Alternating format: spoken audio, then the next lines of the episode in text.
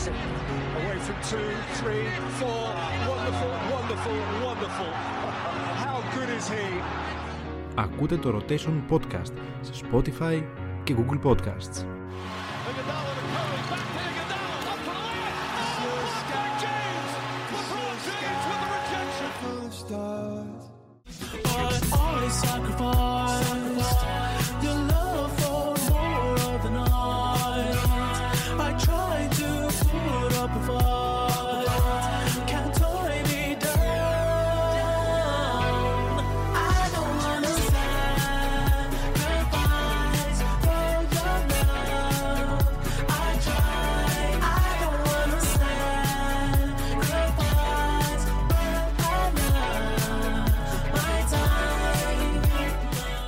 Εδώ και 2 εβδομάδες περίπου, ενώ είχαμε προκαθορίσει τα προγράμματα που έχουμε να κάνουμε στο Rotation και γενικά την ροή και τα podcast, όσες εκπομπές θέλαμε να προγραμματίσουμε εντός του προηγούμενου Σαββατοκύριακου, είναι ίσως η μοναδική φορά αυτά τα 2 χρόνια που το Rotation κλείνει 2 χρόνια ζωής, όπου δεν είχα πραγματικά καθόλου όρεξη να κάνω εκπομπή. Ενημέρωσα λοιπόν και τα παιδιά, τους 2 Γιώργιδες και τη Γιώτα, ότι οι εκπομπές θα πάνε σε αναβολή από το προηγούμενο Σαββατοκύριακο, καθώς δεν ξημέρωσε πολύ καλά. Δεν μας μπήκε καλά η 1η του Μάρτη. Δεν θα ήθελα να σταθούμε πάρα πολύ στην κατάσταση που βιώσαμε την 1η Μαρτίου. Απλά αυτό το οποίο έχω να πω είναι ότι ας είναι ελαφρύ το χώμα που θα σκεπάσει στους ανθρώπους που άδικα φύγανε, χωρίς να τους πει κάποιος το λόγο, χωρίς να τους δικαιολογηθεί, γιατί ακόμα και σήμερα δεν υπάρχει καμιά δικαιολογία, δεν έχει βγει κανένας να μιλήσει. Ο μοναδικός ο οποίος είναι στο να κριθεί είναι ο σταθμάρχης, ο οποίος είναι φερόμενα δράστης και υπεύθυνος για ό,τι έχει συμβεί. Αλλά δεν θέλω να σταθώ σε κάτι άλλο. Είμαι ο Γιάννης Ροζής παρέα με τον Γιώργο Ανανίδα για το επόμενο, για το καινούργιο επεισόδιο του Rolling the Ball. Δεν θυμάμαι καν, Γιώργο, ποιο επεισόδιο είναι. Δηλαδή, είναι από τις λίγες φορές που δεν θυμάμαι τι θέλω να πω σαν ροή και απλά μου βγήκε φυσικά. Καλησπέρα και από εμένα. Νούμερο 11 το επεισόδιο. Α, εσύ θυμάσαι τουλάχιστον. Ναι, εντάξει, θυμάμαι, επειδή ήταν σημαδιακό το τελευταίο. Ήταν νούμερο 10, δεν ξεχνιέται, άρα αυτό ναι. Είναι το 11. Όσο και η 11η μιας ομάδας, αλλά πριν μιλήσουμε για 11ες και ποδόσφαιρο, πρέπει να δώσουμε τα συλληπιτήριά μας σε όλες τις οικογένειες των θυμάτων. Όσο αυτά μπορούν να απασχολούν, να ενδιαφέρουν τις θλιμμένες ψυχές τους αυτή τη στιγμή. Δεν χρειάζεται να πούμε κάτι πάνω στο θέμα, δεν χρειάζεται να πάρουμε θέση. Όλοι ξέρουμε ότι οι πέτοι είναι πάνω από 1 και 2.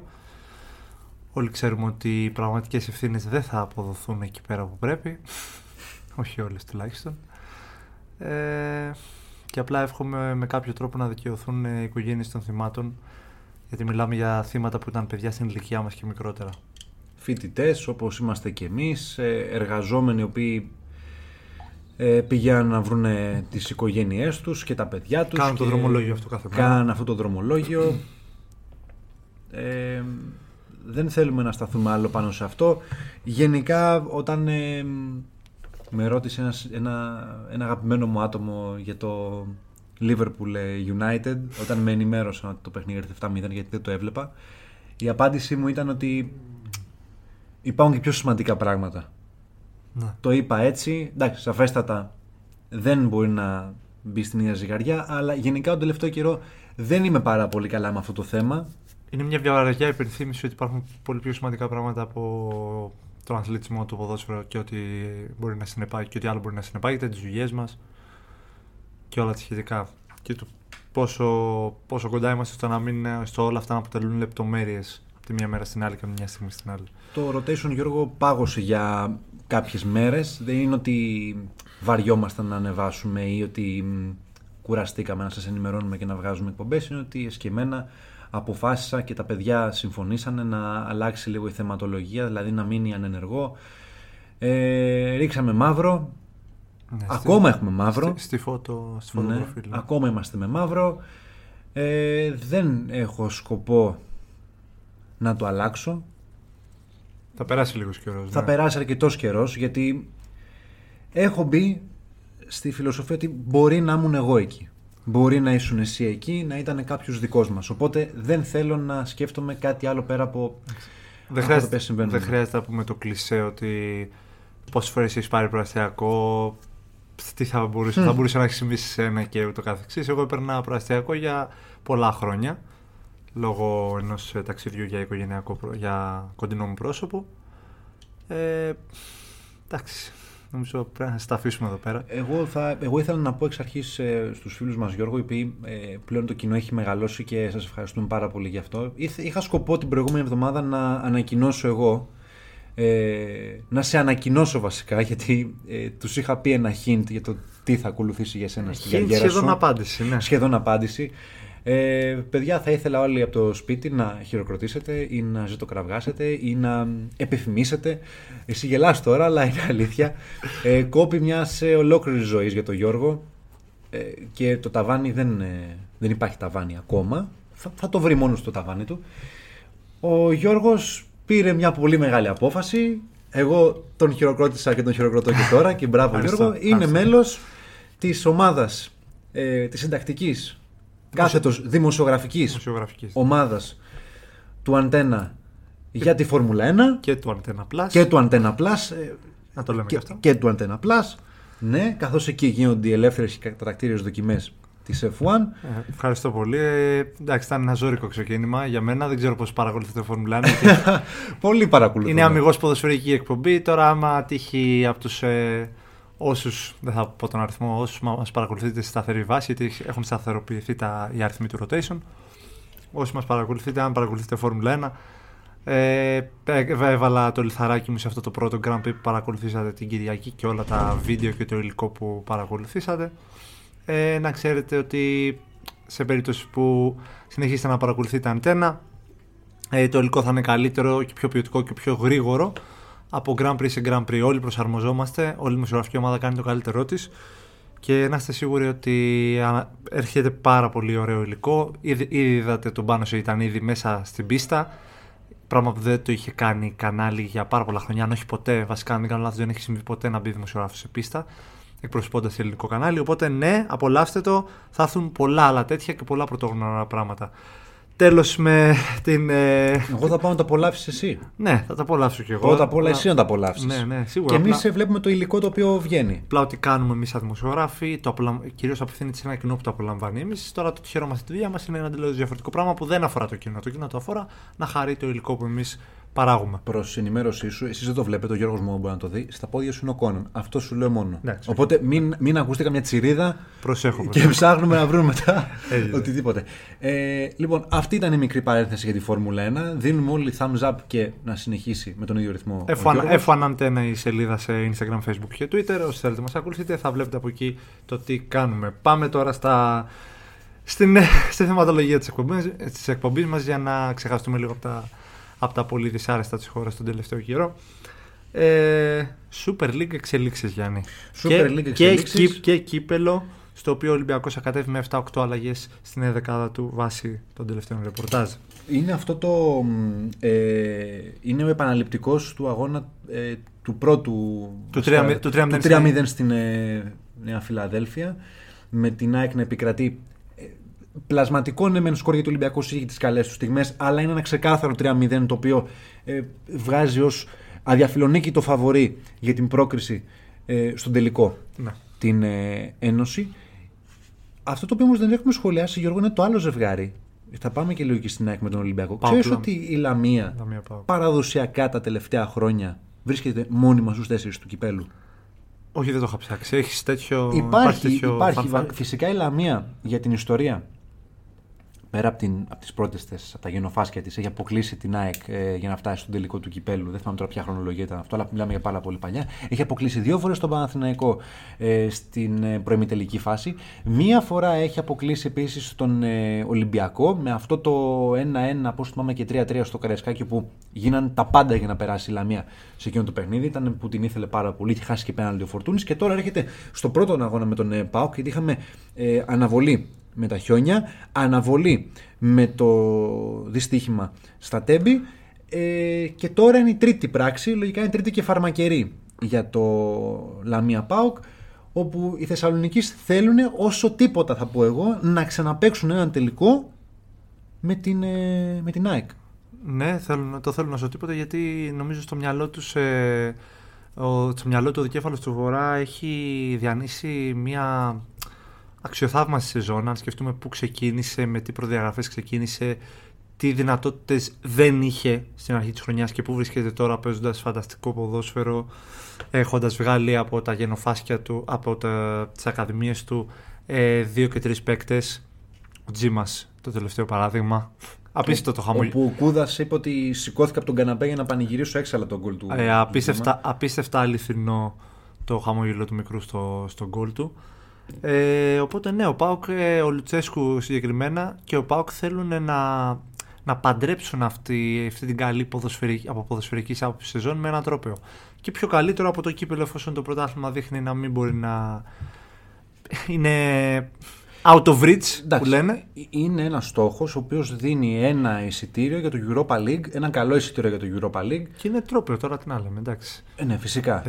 Θέλει ο ΠΑΟΚ να σηκώσει, να βάλει ακόμα ένα τρόπαιο στη συλλογή του, να μεγαλώσει το μύθο του, να το πω έτσι. Η ΑΕΚ απέχει από τους τίτλους κάποια χρόνια, πέρα από το πρωτάθλημα το οποίο σήκωσε το 2017.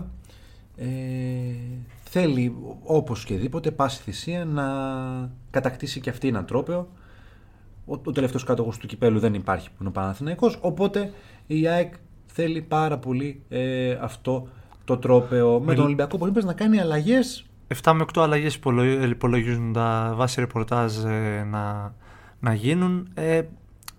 Αν μου επιτρέψεις, δεν ξέρω ποιες θα είναι αυτές οι αλλαγές, αλλά δεν δηλώνει λίγο... Αυτό δηλώνει παραίτηση του Μίτσελ ως προς την πρόκριση ή δηλώνει rotation, ξεκουράζω ποδοσφαιριστές για το πρωτάθλημα, το οποίο είναι πιο εφικτό.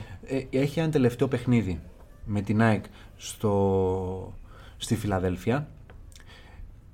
Με βάση το πρόγραμμα του Ολυμπιακού, το οποίο ολοκληρώθηκε επιτυχώς με τη νίκη επί του Λεβαδιακού με το εμφατικό 6-0, το οποίο ο Ολυμπιακός έδειξε ότι δεν υστερεί καθόλου στην επίθεση. Αυτό το ξέρουμε πάρα πολύ καιρό με βάση τις ηχηρές απουσίες που είχε λόγω Χάμες, αλλά το ότι ο Μπιέλ βρίσκει φοβερό ρυθμό και οι υπόλοιποι παίχτες γύρω του κάνουν τρομερή δουλειά, ο Σαμασέκου είναι εκπληκτικός στο κέντρο. Θεωρώ ότι ο Μίτσελ κάνει αυτή την κίνηση με μοναδικό σκοπό, αυτό που είπες, να πάει στο τελευταίο παιχνίδι του πρωταθλήματος με σκοπό να μην τηθεί από την ΑΕΚ και να μείνει στο κυνήγι για το πρωτάθλημα. Με συγχωρείς, λάθος από μένα και λάθος στη ροή. Αυτό το ρεπορτάζ βγήκε για το παιχνίδι του πρωταθλήματος στην Νέα Φιλαδέλφεια, για το παιχνίδι του κυπέλου. Συγγνώμη, δικό μου λάθος. Ναι, είναι για το παιχνίδι της Κυριακής, Γιάννη, στη Super League, όχι στο κύπελλο. Δηλαδή, τι πάει να κάνει, all-in για το κύπελλο. Είσαι σίγουρος για αυτό που λες? Ναι, 12 Τρίτου. Είναι το παιχνίδι την Κυριακή για τη Super League. Ο Ολυμπιακός χρειάζεται βαθμό ή βαθμούς. Οπωσδήποτε, για να μειώσει την απόσταση από την κορυφή, για να μπορέσει να μπει στη διεκδίκηση του πρωταθλήματος στα play-off. Δεν θέλω να μπω στη διαδικασία να σκεφτώ να μπω στο μυαλό του Μίτσελ. Γενικά δεν είναι δουλειά μας να μπαίνουμε στο μυαλό των προπονητών. Και εμείς γενικά, και σαν podcast και σαν μέσο, πάντα είμαστε με τους προπονητές. Γιατί αυτοί πάντα ξέρουν τι πραγματικά συμβαίνει σε μια ομάδα. Άλλο που κάποιες φορές τα αποτελέσματα δεν τους ωφελούν. Φυσικά και ο Ολυμπιακός πρέπει να πάρει βαθμούς από την ΑΕΚ. Φυσικά και πρέπει να μπει με τη φιλοσοφία ότι, ξέρεις κάτι, έχω χάσει 3-0 στο κύπελλο. Οι πιθανότητες μου να χτυπήσω το μάτι στο κύπελλο θα είναι μόνο εάν μπει ένα γρήγορο γκολ στο Καραϊσκάκη. Τώρα το διάβασα λίγο πιο αναλυτικά και με συγχωρείτε και πάλι για το μπέρδεμα που προκάλεσα εγώ προσωπικά. Θα είναι 7-8 αλλαγές συγκριτικά με τον αγώνα του κυπέλλου στη Φιλαδέλφια. Θα μπουν δηλαδή βασικοί. Θα μπει ο Πασχαλάκης αντί του Τζολάκης, θα μπει ο Ρόντινεϊ αντί του Βρουσάη, θα μπει ο Ραμόν κατά πάσα πιθανότητα αντί του πολυμέτριου σταθερά Ρέαμτσουκ, θα μπει ο Μπα αντί του τιμερημένου Σοκράτη, θα μπει ο Κανός αντί του Γκάρι, θα μπει ο Μπακαμπού αντί του El Arabi. Αλλαγές βασικών. Συγγνώμη για τον μπέρδεμα, εγώ φταίω. Υπάρχει και κάτι άλλο το οποίο δεν το σχολιάσαμε λόγω του ντέρμπι, γιατί έσκασε. Δυστυχώς τα πράγματα δεν τα προλαβαίνουμε. Έσκασε την επομένη το δυστύχημα. Βασικά έχουμε ασχοληθεί κυρίως με αυτό γι' αυτό. Ναι, έχουμε μείνει και λίγο πίσω. Έχουμε μείνει και λίγο πίσω με τα αθλητικά δρόμενα. Λοιπόν, η αλήθεια είναι ότι ο Ολυμπιακός είχε μια πολύ μεγάλη ευκαιρία να κερδίσει τον Παναθηναϊκό. Ήταν μια πάρα πολύ μεγάλη ευκαιρία. Δεν έχουμε σχολιάσει και το ντέρμπι. Μείναμε στο τελευταίο επεισόδιο πριν το ντέρμπι. Πριν το ντέρμπι. Ο Ολυμπιακός είχε μια πολύ μεγάλη ευκαιρία να κερδίσει τον Παναθηναϊκό στο Καραϊσκάκι. Βέβαια και οι πράσινοι είχαν μια στιγμή με τον Σπόραρο που πάγωσε όλο το Καραϊσκάκι με αυτό το μονοκόμματο διαγώνιο σουτ του Σλοβαίνου. Σκέψου τώρα η ομάδα σου να έχει κάνει αυτό το παιχνίδι που έχει κάνει, να έχει παταλήσει ένας σωρό ευκαιρίες. Να αυτή ξεκάθαρα η αστοχία της. Και να έρθει τώρα ο αντίπαλος με μια ευκαιρία να σου κάνει το 1-0 Μουρίνιο style. Να σου κάνει μια κηδεία και μετά να ψάχνεις να βρεις. Προφανώς απαγώσεις. Εν τέλει, κανείς από τους δύο δεν μπορούσε να βρει τον γκολ. Το βρήκε ο Vrousai στο τέλος, αλλά η φάση ξεκινούσε από offside του El Arabi. Για όσους μπορεί να απορούν ακόμα, που δεν πιστεύω ότι απορεί κανένας μετά την έκθεση των media των μέσων γιατί είναι offside του El Arabi, πλην κάποιων καναγιών που δεν θα αναφέρουμε. Ο Λάραμπι είναι offside, παιδιά, γιατί κάνει κίνηση προς την μπάλα. Ο κανονισμός είναι ξεκάθαρος. Εφόσον κάνει κίνηση προς την μπάλα, συμμετέχει στη φάση. Αφού συμμετέχει στη φάση, είναι offside. Και είναι εκτεθειμένος στην αρχή της φάσης. Εμποδίζει τον. Ποιος είναι, ο Πουχάτς. Για την κεφαλιά, λες τώρα. Ναι, ο Πουχάτς. Μου διαφεύγει τώρα, απλά εγώ θέλω να πω ότι. Θυμάμαι ότι είναι ο Πουχάτς. Αυτά τα γελία που διαβάζουμε. Γιατί για γελιότητες μιλάμε τώρα. 4 και 5 μέτρα πάνω από το κεφάλι του El Arabi. Είπα, δεν θα μιλήσω για κανάλια. Ναι, τότε πρέπει να τον Τσατσένκο, ο σέντερ της Εθνικής Σοβιετικής Ένωσης, άμα είναι 4-5 μέτρα. Λοιπόν, ο Γιάο Μίνγκ ήταν 2-3. Ο Γιάο Μίνγκ θα μπορούσε, είναι και ο Σακίλ Ονίλ. Μην λέμε τώρα ό,τι θέλουμε. Πήδηξε για να πάρει την κεφαλιά. Εμποδίζει στην ουσία τον αμυντικό από το να διώξει σωστά. Επομένως, αυτό θεωρείται συμμετοχή. Γιατί η κεφαλιά, η λάθος που κάνει ο αμυντικός Παναθηναϊκού, ο οποίος ξαναλέω πρέπει να είναι ο Πουχάτς, αμυντικός, ο χαφ τέλος πάντων. Πάει επιθέσεις στα πόδια του Vrousai, του δίνει assist. Πάει ο Vrousai τέτοιο και κάνει αυτό το ωραίο τελείωμα. Γκολάρα ήταν, αλλά είναι φάση μη γενόμενη. Κλείνει εδώ το θέμα του ντέρμπι αιωνίων. Κατά τα άλλα, ο Ολυμπιακός ήταν πολύ καλύτερος συνολικά και ποδοσφαιρικά, αλλά ο Κανός σπατάλησε πάνω από 2-3 ευκαιρίες μόνος του. Συν τους υπολείπους. Μπιέλ που ήταν σε κίνηση και σε ριχά νερά. Ο Κανός. Μπακάμπου επίσης σε ριχά νερά πολύ, γι' αυτό και βγήκε αντί του El Arabi. Ο Κανός έχασε πάρα πολλές ευκαιρίες με την κορυφαία αυτή που έχει πέσει κάτω ο Μπρινιόλι και απλά την στέλνει. Τον έχει στο έλεος του εκεί. Και θέμα είναι ότι τη στέλνει out, τη στέλνει ούτε δοκάρι ούτε μέσα. Τίποτα. Πούσε την Τελαφουέντε να δεις τα έχεις φτιάξει. Την Τελαφουέντε με το Βόλο που την είχε στείλει σε ό,τι δοκάρι υπήρχε. Σε άλλα νέα, το Σαββατοκύριακο όλοι οι Big Four κάναν τη δουλειά τους. Ο Ολυμπιακός με τον ΠΑΟΚ λίγο πιο εμφατικά. Εξάρες και οι δύο. Ο ένας στον Λεβαδιακό, ο άλλος στον Ιωνικό. Δεν κέρδισαν τα μεγαθύρια, αλλά παίξαν φανταστικά, σκόραναν πολύ. Γενικά και οι τέσσερις πήρανε πολύ άνετες νίκες με βάση την εικόνα τους, γιατί όλοι παίξανε μονότερμα. Ο Όφη πήγε να απειλήσει κάποιες φορές στην ΑΕΚ, δεν του βγήκε και εκεί φαίνεται και η ποιότητα μιας μεγάλης ομάδας όπως είναι η ΑΕΚ, η οποία δεν θέλει κάτι παραπάνω από μισή ευκαιρία για να την κάνει γκολ. Σκοράρε και σε κρίσιμα σημεία, 2 λεπτά πριν το ημίχρονο και 4 λεπτά μετά το ημίχρονο. Έχει κάνει αυτό το Γιώργο. Θα σου υπενθυμίσω αυτό το πριν το ημίχρονο και μετά το ημίχρονο αργότερα. Ναι, εντάξει, λοιπόν. Ο Αλμέιδα έχει φτιάξει ένα σύνολο το οποίο, ακόμα και στην χειρότερη του μέρα, είναι υπολογίσιμο. Βλέπα αγώνα με τον Πας Γιάννηνο που θα μπορούσε να έχει σοφάρει το παιχνίδι και να το έχει πάρει κιόλας στις καθυστερήσεις. Το έκανε με τον Ιωνικό με αυτή την επική ανατροπή. Και τώρα δεν χρειάστηκε πάρα πολλά με τον Όφη. Ο Ολυμπιακός, είπαμε ότι είναι ο Ολυμπιακός, ο οποίος θέλουμε να βλέπουμε με βάση την εικόνα που έχει φτιάξει και το ρόστερ το οποίο έχει. Γιατί ο Ολυμπιακός, μην ξεχνάμε ότι ναι, μεν είναι κακές προσθήκες στο ρόστερ και ο υπεράριθμος Ολυμπιακός με τους 46 ποδοσφαιριστές, και ο ΠΑΟΚ ο οποίος όπως και να έχει είναι ένα project το οποίο όλο και ανεβαίνει, και ο Παναθηναϊκός ο οποίος είπε και ο Γιωβάνοβιτς κάνει πορεία πρωταθλητισμού. Μάνι είδαμε ακόμα ένα ταλέντο του ΠΑΟΚ τώρα στο πρόσωπο του Τζίμα και δεν ξέρουμε αυτό πώς μπορεί να εξελιχθεί από την επόμενη χρονιά, γιατί τώρα είμαστε στα τέλη. Δεν θεωρώ ότι θα χρησιμοποιηθεί πολύ ακόμα ο νεαρός. Θα εξαρτηθεί από την πορεία του ΠΑΟΚ στους επόμενους 2 αγώνες. Δηλαδή με το που τελειώσει η κανονική διάρκεια και πάρει και κανένα παιχνίδι στα play-off, και από την πορεία του κυπέλου. Και αυτό θα εξαρτηθεί πάρα πολύ για την πορεία της ομάδας. Ο Λουτσέσκου το έχει πει πάρα πολλές φορές σε συνέντευξη τύπου και σε μικτές ζώνες ότι ο σκοπός μας είναι να φτιάξουμε το ρόστερ για του χρόνου. Αυτό λέει πολλά. Υπήρξε μια βέβαια πρόταση, δεν ξέρω αν ήταν και Ράδιο Αρβίλα. Έτσι το κόβω εγώ, δεν ξέρω κιόλας, ότι η Benfica είχε καταθέσει μια πρόταση για τα 3 παιδιά του ΠΑΟΚ, Κωνσταντέλια, Κουλεράκη και νομίζω και άλλος ένας πρέπει να ήταν. Θα σου πω τώρα, δεν ήταν Έλληνας, Αλλά υπήρξε τώρα αυτή η πρόταση. Δεν θυμάσαι πηγή, έτσι. Ήταν πορτογαλικό το δημοσίευμα. Ήταν πορτογαλικό. Τώρα δεν μου έρχεται. Πρέπει να ήταν και ο Φελίπε Σουάρες. Δεν είμαι πάρα πολύ σίγουρος αυτό. Συνεχίζοντας πάντως, ο Παναθηναϊκός και αυτός άνετη την νίκη στο Απόστολος Νικολαίδης. Άνετη το 2-0 για τους πράσινους κόντρα στον Πανετολικό. Δεν απειλήσε ιδιαίτερα η ομάδα από την Ετωλοκαρνάνια. Και η βαθμολογία πλέον έχει ως εξής. Ο Παναθηναϊκός είναι πρώτος με 58, η ΑΕΚ δεύτερη με 56, αλλά έχει το παιχνίδι με τον Ατρόμητο που θα καλυφθεί πάρα πολύ σύντομα. Και όταν λέω πάρα πολύ σύντομα, εννοώ Τετάρτη, δηλαδή αύριο 8 του μήνα, 8 Μαρτίου.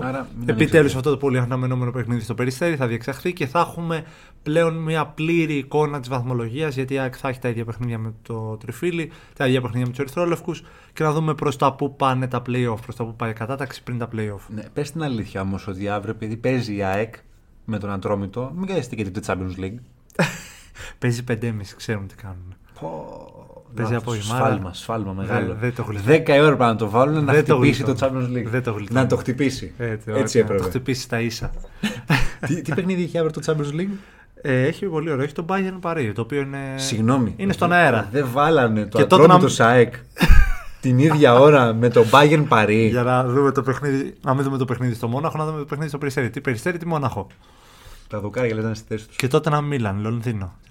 Πόσο είχε έρθει αυτό, 1-0. Ναι, 1-0 για τους Μιλανέζους. Όλα 1-0 ήρθαν εκείνη την ημέρα. Ναι, εκείνη την ημέρα είχαν έρθει όλα 1-0, γι' αυτό και είναι όλα ρευσά για τις προκρίσεις αύριο. Θα φτάσουμε και εκεί. Είναι θέμα για αργότερα στην εκπομπή. Νομίζω για κύπελο είπαμε για Super League και εξελίξη και βαθμολογία. Δεν έχουμε κάτι άλλο. Και τα σκεπτικά της απόφασης που έχουν βγει τέλος πάντων τα έχετε ξαναδεί 100 φορές, δεν χρειάζεται να τα πούμε εμείς. Δεν ξέρω αν θα κάνουμε εκπομπή τώρα για το ΑΕΚ Ολυμπιακός ξεχωριστή. Θα δούμε πώς θα κυλήσει αυτό αναλόγως με το πρόγραμμα των δύο μας την εβδομάδα. Γιατί πρόκειται για ένα πολύ μεγάλο παιχνίδι. Δεν ξέρουμε αν ο Ολυμπιακός θα μπορέσει να βγει από την Αγία Σοφιά. Δεν ξέρουμε αν η ΑΕΚ θα συνεχίσει αυτό το απτόητο πραγματικά σερί μέσα στην ΟΠΑΠΑΡΗΝΑ. Θα μείνει το Ολυμπιακός. The time is now που λένε στο χωριό μου. Που λέει ο Τζον Σίνα. Ακριβώς. Αν θέλει στα play-off να μπει με κάποια ελπίδα, πρέπει να μην μπορεί να πάρει τουλάχιστον χ. Μην μπορεί νίκη, αλλά. Εντάξει, νομίζω ότι είναι υπερβολή η νίκη. Είναι υπερβολή. Έτσι πως το λες. Το λες σε φάση Edmore, τι μέρα είναι Κυριακή. Θα κερδίσει ο Ολυμπιακός. Στραβοστόμικο κιόλας. Ναι, εντάξει, είναι λίγο δύσκολο να το πω με αυτό το σερί που χιάκ. Πότε δεν ξέρεις, όλα σταματάνε, όλα τα ρεκόρ πάνε. Όλα κάποια στιγμή έχουν ένα τέλος. Καλύτερα να το πάρει τώρα, να το χάσει το React παρά να το χάσουμε στα playoff. Εγώ θα πω. Σωστό. Γιατί τώρα λες, άμα το χάσουμε τώρα, μπορούμε να αρθοποδήσουμε στα playoff. Αν παίξει ένα καλό πρόγραμμα που το Βόλο. Θα του χαλάσει την ψυχολογία εντός έδρας στην Αγία Σοφιά. Και άμα σου χαλάσει ψυχολογία 3 στροφές πριν το πρωτάθλημα και Παναθηναϊκός συν 4, τι θα κάνεις? Το σταυρό σου. Στα χέρια του Αλμέιδα εκεί πέρα το πρόβλημα. Όντως ισχύει. Αυτός είναι ο κλειδοκράτορας. Κάνουμε μια μεταπίδηση όμως στα αγγλικά γήπεδα. Πάρε, είναι η στιγμή σου τώρα, έλα, μίλα. Δεν είπα κάτι εγώ, εσύ το. Έλα, πες το. Αφού έτοιμος είσαι. Σήμερα που πάμε να κάνουμε την κουβέντα για το podcast, μου έλεγες με μοναδικό σκοπό να κάνουμε εκπομπή. Όχι. Μα τώρα εντάξει. Αυτό είπα ότι μέσα στην εκπομπή θα είναι και αυτό το μοναδικό ιστορικό μυθικό αποτέλεσμα του Anfield. Που η Liverpool φιλοδόρησε την αιώνια αντίπαλο της Manchester United με 7 γκολ. Ένα σκορ, παιδιά, που δεν έχει έρθει ποτέ ξανά στο παρελθόν για καμία από τις δύο ομάδες. Ούτε το 6-0 είχε γραφτεί ποτέ. Εν τέλει, ο Ρομπέρτο Φιρμίνο το ανέπτυξε στο 88 και το φτάσε στο 7-0. Η δεύτερη μεγαλύτερη διαφορά σε σκορ μεταξύ τους φτάνει πίσω στο 1895, όταν η Λίβερπουλ στη δεύτερη κατηγορία του αγγλικού ποδοσφαίρου κέρδισε τη Μάντσεστερ με 7-1. Άρα καταλαβαίνουμε γιατί πράγματα μιλάμε. Και η τελευταία φορά επίσης που μπήκαν 7 γκολ ήταν το 1908 και είχε έρθει 7-4 πάλι υπέρ της Λίβερπουλ. Σχόλιο για αυτό το παιχνίδι, Γιάννη, στο Anfield. Τι σχόλιο να κάνω εγώ εδώ πέρα, έχω δει την προϊστορία. Την προϊστορία τα τελευταία 2 χρόνια, δεν σε πάω πιο πίσω. 4-0, 0-5. Είναι 4-2. 5-0, 4-0. Είχαμε και τα 4 του φιλικού. Αυτά του φιλικού. Εντάξει, ναι, στο φιλικό. Μετά μετρήσει κρίμα. Τι 7-0. Θα μετρήσω τώρα εγώ φιλικό. Είμαστε με τα καλά μας που έπαιζαν οι άλλοι. 4-1 το 18. Σκέψου τώρα, είσαι πάνω από 22 γκολ. Τι αμπάριζε ένα. Είσαι πάνω από 22 γκολ στα τελευταία 5 μάτς περίπου. Τι αμπάριζε ένα αυτή. Και αυτά τώρα τα 2-1 της κακιάς ώρα που είχε πάρει United. Το αγαπημένο σκορ 4-1 το 9. Ferguson. Ο Ferguson είχε αρπάξει 4 γκολ. 29 διαγωνιστική. Το πήρε Manchester United. Με 1-0 ο Ρονάλντος στο 23 και μετά κάτι φορά. Τόρες, Τζέραρντ, Φάμπιο Αουρέλιο. Κάτι φορά δεν ήταν, αλλά η Liverpool είχε βρει τα γκολ σε εκείνο το παιχνίδι. Είναι από αυτά τα παιχνίδια που θυμάμαι καλά στα 12 μου χρόνια. Τώρα εσύ θες σχόλιο σε αυτό. Σου είπα πριν. Θα το πω και εδώ. Εντάξει, θα πω αυτό που είπα και πριν βασικά. Θα πω ότι η Manchester δέχτηκε τον γκολ κόντρα στη ροή του μάτς πάνω που είχε αποκτήσει τον έλεγχο για ένα τέταρτο 20 λεπτά μέσα στο Anfield. Κέρδιζε μπάλες, είχε μια άτυπη πολιορκία, είχε την ευκαιρία με τον Φερνάντες στην κεφαλιά. Ψαράκι που πέρασε δίπλα από το δοκάρι του Άλισον. Και πάνω που είχε αρχίσει να πολιορκεί και να βρίσκει έναν πολύ καλό ρυθμό, να έχει αυτή την κατοχή και όχι η Λίβερπουλ που είχε φτάσει στο 60% σε κάποια φάση. Δέχεται τον γκολ από τον Χάκπο μετά από αυτή τη φανταστική κάθετη του Ρόμπερτσον. Δέχεται τον γκολ από τον Χάκπο στο 43, πολύ κακό σημείο χρονικά να δεχτείς. Γκολ εξτρέμ αυτό εντωμεταξύ. Ναι, και με το που μπαίνει το δεύτερο ημίχρονο, καπάκια το δεύτερο, βγαίνει η Λίβερπουλ στο δεύτερο ημίχρονο πάρα πολύ ψυχολογικά έτοιμη και ανεβασμένη. Κάνει το 2-0 στα μπαμ με τον Νούνιες και από εκεί και πέρα είναι λες και οι παίκτες United χάσανε το πιο στοιχείο χαρακτήρα, προσωπικότητας και να μην πω τίποτα άλλο έχουν. Δηλαδή θέλει λίγο να έχεις το χαρακτήρα να πεις ότι όχι δεν θα χάσουμε πολλά, ίσως θα το παλέψω κιόλας. Το προσπάθησε ο Ten Hag με μερικές αλλαγές. Τύπου Γκαρνάτσο, έβγαλε τον Φρέντ που δεν τράβεγε, βάλε τον Μακτόμινι, αλλά δεν άλλαξε το πράγμα. Πάλι κακά διοξήματα, δεν έφευγε η μπάλα όταν έπρεπε. Οι κόντρες έπεφταν πάνω στα πόδια των μεκτών τη Liverpool. Όλα λάθος γενικά για τη Manchester United και άρχισε το 3-0, 4-0, 5-0, 6-0. Και κάπως έτσι στο αγγλικό ποδόσφαιρο, επειδή το έχουμε ξαναδεί, έχουμε δει κάτι 8-2 της Manchester United Arsenal, έχουμε δει κάτι 6-1 τη City, το 6-3. Είναι πάρα πολύ εύκολο αυτό που δεν καταλαβαίνουμε στην Ελλάδα. Είναι ότι είναι πάρα πολύ εύκολο σε αυτό το επίπεδο να κατηφορήσεις έτσι. Να σε βρει ο άλλος σε μια τόσο κακή μέρα, σε κακή στιγμή, να είναι αυτός σε καλή μέρα να τα βάζει όπως έκανε η Liverpool που δεν τα βάζει πολύ συχνά φέτος και τόσο απλά να σε πίσω με 4-5-0 πριν καν να το έχεις καταλάβει, πριν το 70 και να είναι ο αιώνιος αντίπαλός. Έκανες ένα ωραίο comment για να το γυρίσω και λίγο πίσω. Είπες κάτι και κακιά στιγμή. Όχι. Δεν ήταν η κακιά στιγμή σε άλλο πράγμα. Για πες. Απλά θέλω να πω ότι δεν είναι Ελλάδα εκεί. Εντάξει, δηλαδή είναι τόσο υψηλό το επίπεδο που αν κατηφορήσεις κατά αυτόν τον τρόπο, γιατί θυμάμαι ότι η Manchester δεν μπορούσε για ένα. Στο δεύτερο ημίχρονο ήταν γεμάτο 20 λεπτό, 25 λεπτό που δεν πέρναγε το κέντρο. Και δεν το λέω με υπερβολή. Δεν το πέρναγε. Όντως, πριν να φτάσει στο κέντρο, είχε κλέψει μπαλά η Liverpool. Ξανά έπεσε, ξανά πολιορκία. Ξανά και είναι η χώρα. Δεν θα μπω στη διαδικασία να σχολιάσω το ότι το 2, το 3, το 4 και το 7-0 είναι γκολ τα οποία δεν τρώει ομάδα K15, K14. Τα τρώει όμως από μια ομάδα που είναι πολύ ψηλό επίπεδο όπως είναι η Liverpool, η City και κάθε Liverpool και City. Αυτό εννοώ, εκεί θέλω να καταλήξω. Δεν θα σου πω ότι η Liverpool δεν είναι μια ομάδα που τα κάνει αυτά και είναι μια ομάδα που διεκδικεί κάθε μπάλα και ας είναι και στα χειρότερά της θα βρει τρόπο να βγει από πάνω. Ναι, αλλά είναι όπως στο μπάσκετ μια ομάδα αδυνατή να πάρει ένα rebound. Δεν γίνεται όταν περνάει μια κάθετη, δεν την κόβεις σωστά, ξανεπιχείρουν δεύτερη κάθετη. Πάλι δεν κάνει σωστό κόψιμο. Κερδίζεις τον έλεγχο της μπάλας. Καλό διώξιμο. Είδες τα διώξιματα. Τίποτα. Τα διώξιματα ήταν όλα της πλάκας. Σε αντιπάλους. Δεύτερη κατοχή που παίρνεις στα πόδια σου, την πετάς πάνω στη Λίβερπουλ. Να σου πω και κάτι. Και οι άλλοι δεν είναι άσχετοι. Κάποια στιγμή τη βάλουν στο πλεκτό. Μόνο που κάποια στιγμή αυτό έγινε 7 φορές. Και το 7-0 για μια ομάδα όπως είναι η United, και το έχει δείξει και ο Ten Hag αυτό, που μπράβο στον κόσμο της United, που έχω διαβάσει πάρα πολλά comments στο Twitter και γενικά το τι γίνεται. Κανείς δεν έχει πει κουβέντα για τον Ten Hag, γιατί ξέρουν ότι άμα φύγει ο Ten Hag τελειώνει το παραμύθι εδώ πάλι. Είναι 2-3 τρόλ μόνο που έχουν πει ότι καράφλα φύγε και τέτοια, αλλά εντάξει τώρα, γελάω. Μιλάμε United κάνει την καλύτερη της σεζόν εδώ και από το 2017. Θα σου πω γίνεται να διώξει αυτόν τον προπονητή που βλέπεις ότι επιτέλους υπάρχει ένα πλάνο και μια σωστή δομή στην ομάδα προς Θεού. Με τον Solskjaer δεν υπήρχε United για παράδειγμα. Είχε χαθεί το μέτρο με τη United και με τη Liverpool ήταν η σταγόνα που ξεχύλισε και το ποτήρι αυτό το 5-1. Ναι, 5-0. Στο Old Trafford, ναι. Και στο Old Trafford τώρα, εντάξει, να βλέπουν οι άνθρωποι εκεί πέρα, έχουν πληρώσει τα εισιτήριά τους, να δουν αυτή την εικόνα από μια ομάδα. Μυθικό πλάνο του μισού γηπέδου να φεύγει και να είναι η κάμερα πάνω από το Old Trafford έξω από το γήπεδο που φεύγει ο κόσμος. Όλοι έξω. Γιατί ήταν ήδη 4-0 στον Μίχο. Όλοι απ' έξω. 4-0 και ο Scholes εκεί το παιχνίδι είχε κάνει μια προφητεία, δεν ξέρω αν τη θυμάσαι. Στο παιχνίδι με την Αταλάντα που η United κέρδισε από το 2-0 στο 3-2 με τον Ρονάλντο να κάνει μια επική ανατροπή. Πάει και λέει στους Legends εκεί πέρα που ήταν εκεί πέρα στην εκπομπή. Το λες και ανατριχιάζω αυτή. Ναι, λέει ότι κοιτάξτε, λέει, ωραία η ανατροπή σήμερα. Έδειξε η ομάδα τι μπορεί να κάνει και ο Ρονάλντο. Αλλά αν παίξουμε έτσι, λέει, με τη Liverpool. Κοίτα τι θα γίνει. Αυτό είπε. See what happens. Ναι. Κοιτάξτε τι θα γίνει άμα παίξουμε έτσι με τη Liverpool. Και έγινε. 5 μέρες μετά, 0-5.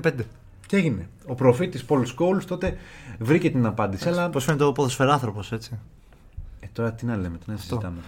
Κοίτα όμως, Γιάννη, πόσο απλά η Liverpool από την 1η και τη 10η θέση.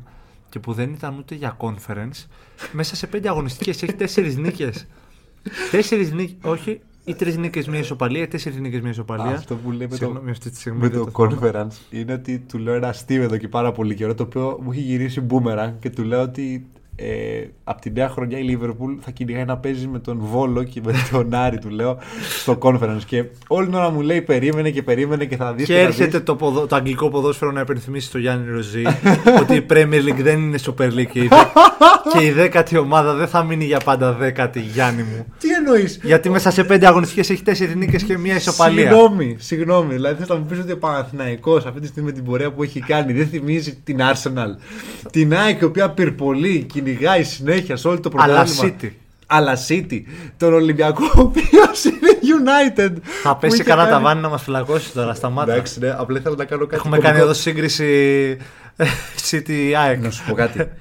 Κάναμε μια εισαγωγή η οποία ήταν ανάλογη από αυτά τα οποία έχουμε περάσει αυτόν τον καιρό. Ας γελάσει και λίγο το χιλάκι μας. Θα αλήθεια. Πούμε και μια χαζομάρα να περάσει. Αυτό είναι αλήθεια. Στα εκτός δημοσιογραφικά πλαίσια θα κάνουμε και μια πλάκα. Πλαίσια είναι πολλά. Το πλαίσιο, μπράβο. Είσαι εδώ για να με διορθώνεις, σαν άλλος Γιώργος Ανανίδας. Αυτός είσαι. Αυτοί είστε, κύριε. Μετά από όλα και τα λίγα, λοιπόν, θέλω να καταλήξω ότι η Liverpool, παιδιά, μέσα από εκεί που ήταν ενάτη, πάνω μόνο από την ελαφρώς χειρότερη της φέτος Chelsea, μέσα σε 5 αγωνιστικές έχει 4 νίκες, μια ισοπαλία. Έχει πάει στους 42 βαθμούς, έχει ένα παιχνίδι λιγότερο από την 4η Tottenham. Και με νίκη στο παιχνίδι που της αγωμένη, για να φτάσει στα παιχνίδια της Tottenham, πάει στους 45 και είναι Τετάρτη. Να σου ρωτήσω κάτι. Είπες την ελαφρώς χειρότερη Chelsea. Ναι, δεν είναι απλά ελαφρώς. Βασικά, η Liverpool έχει επανέλθει στη Chelsea σε αγωνιστικές. Η Chelsea έχει παραμείνει κακή, με εξαίρεση τη νίκη της με τη Leeds τώρα. Αυτό τώρα τι είναι τώρα που μας λες? Και καλά εξηλαίωση για την Chelsea? Όχι, καμία εξηλαίωση. Λέω ότι μία ομάδα προσπαθεί να επανέλθει, κάνει μια πολύτιμη προσπάθεια εδώ και 5 αγωνιστικές, η άλλη έχει παραμείνει στάσιμη. Το λέω γιατί την ημέρα που είχαμε πάει να δούμε το ΑΕΚ Παναθηναϊκός, είχαμε πέσει στο FA, το City Chelsea. Δεν είχες έρθει ακόμα εσύ, είχα κάτσει εγώ να δω λίγο το παιχνίδι.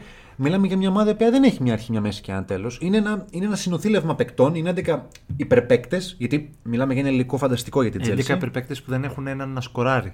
Η Chelsea έχει δημιουργεί τόσο, δεν σκοράρει καθόλου.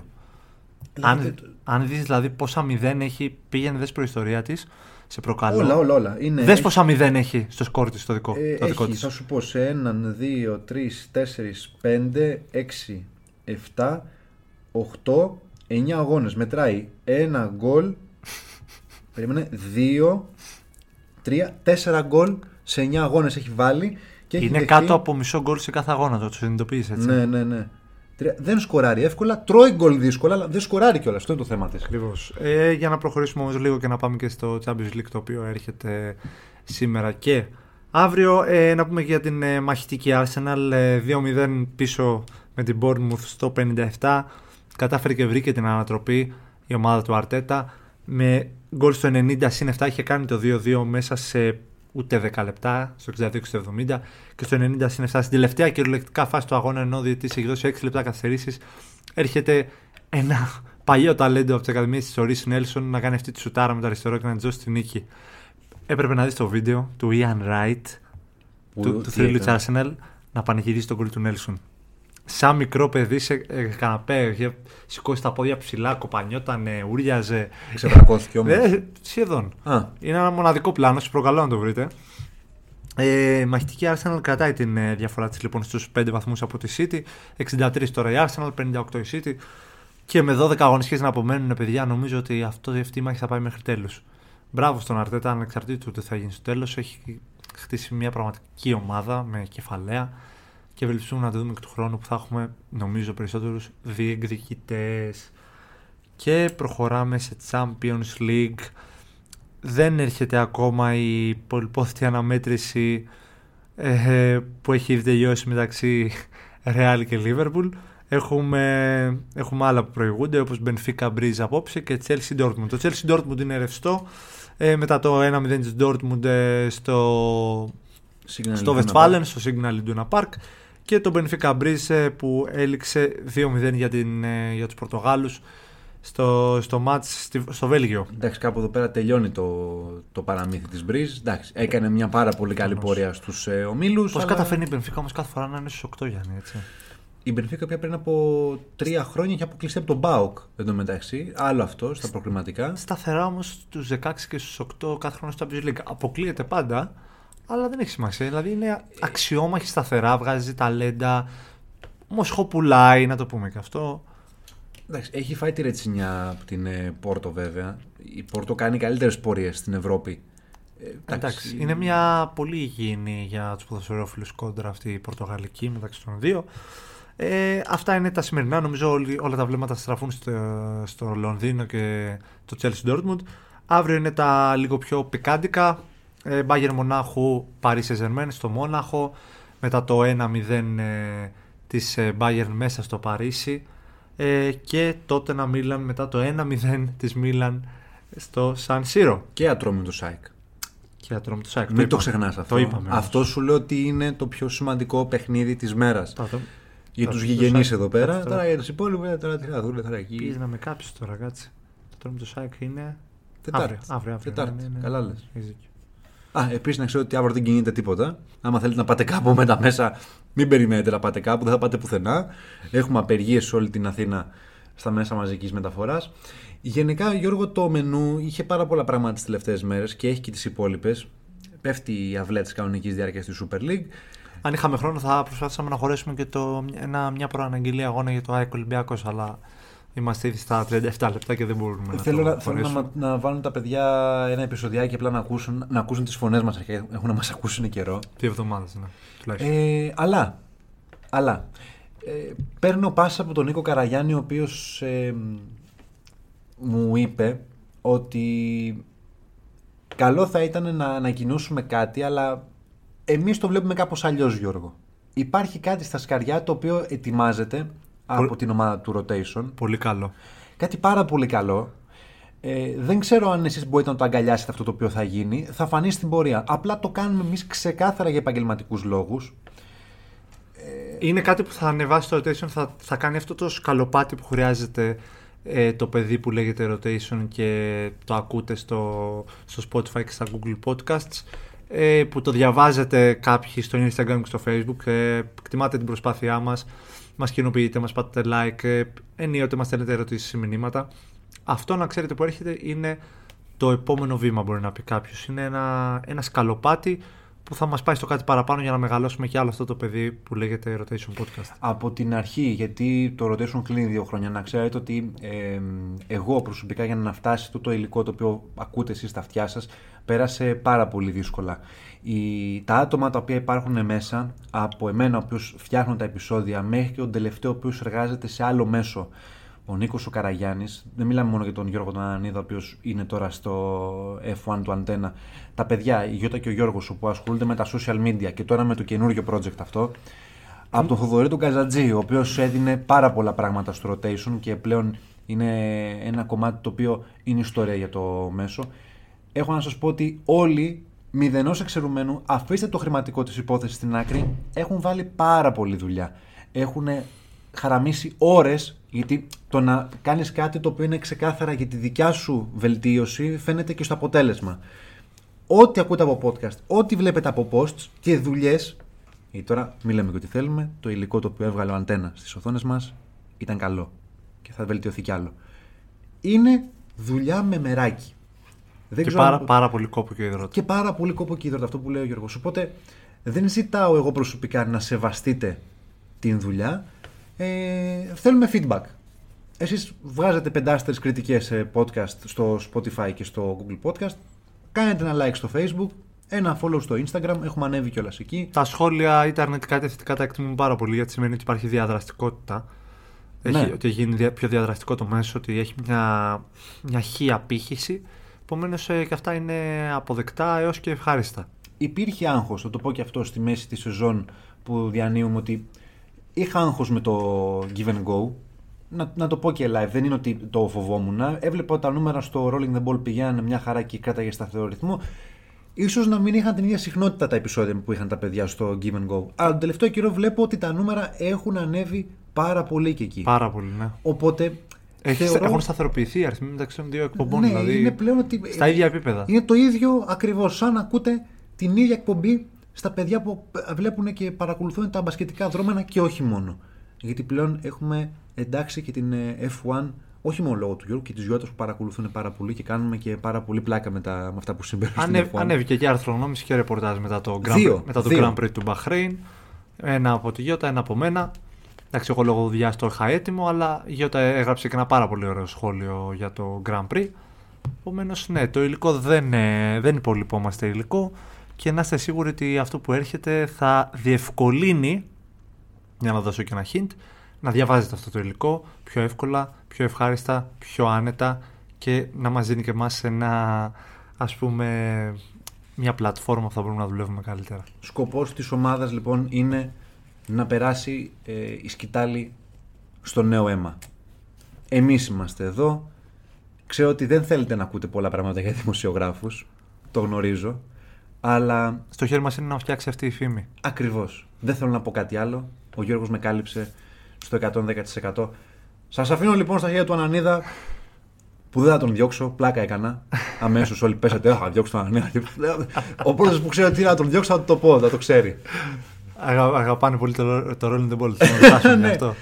Ευχαριστούμε πάρα πολύ όσους μείνατε για ακόμα μια φορά μέχρι το τέλος. Το Rolling the Ball θα συνεχίσει είτε εντός αυτής της εβδομάδας λόγω ΑΕΚ Ολυμπιακού, είτε για την επόμενη, που θα έχουμε συζήτηση για το ΑΕΚ Ολυμπιακός και στατιστικά και στοιχεία, για να δούμε και το aftermath της αγωνιστικής λίγο πριν τα play-off. Συνεχίστε να μας ακολουθείτε στα social media, Instagram, Facebook και Twitter, Rotation Podcast. Και μέχρι την επόμενη φορά, ήμουν ο Γιώργος Ανανίδας, ήταν ο Γιάννης Ροζής. Να προσέχετε, να είστε καλά και καλή συνέχεια. Καλή συνέχεια.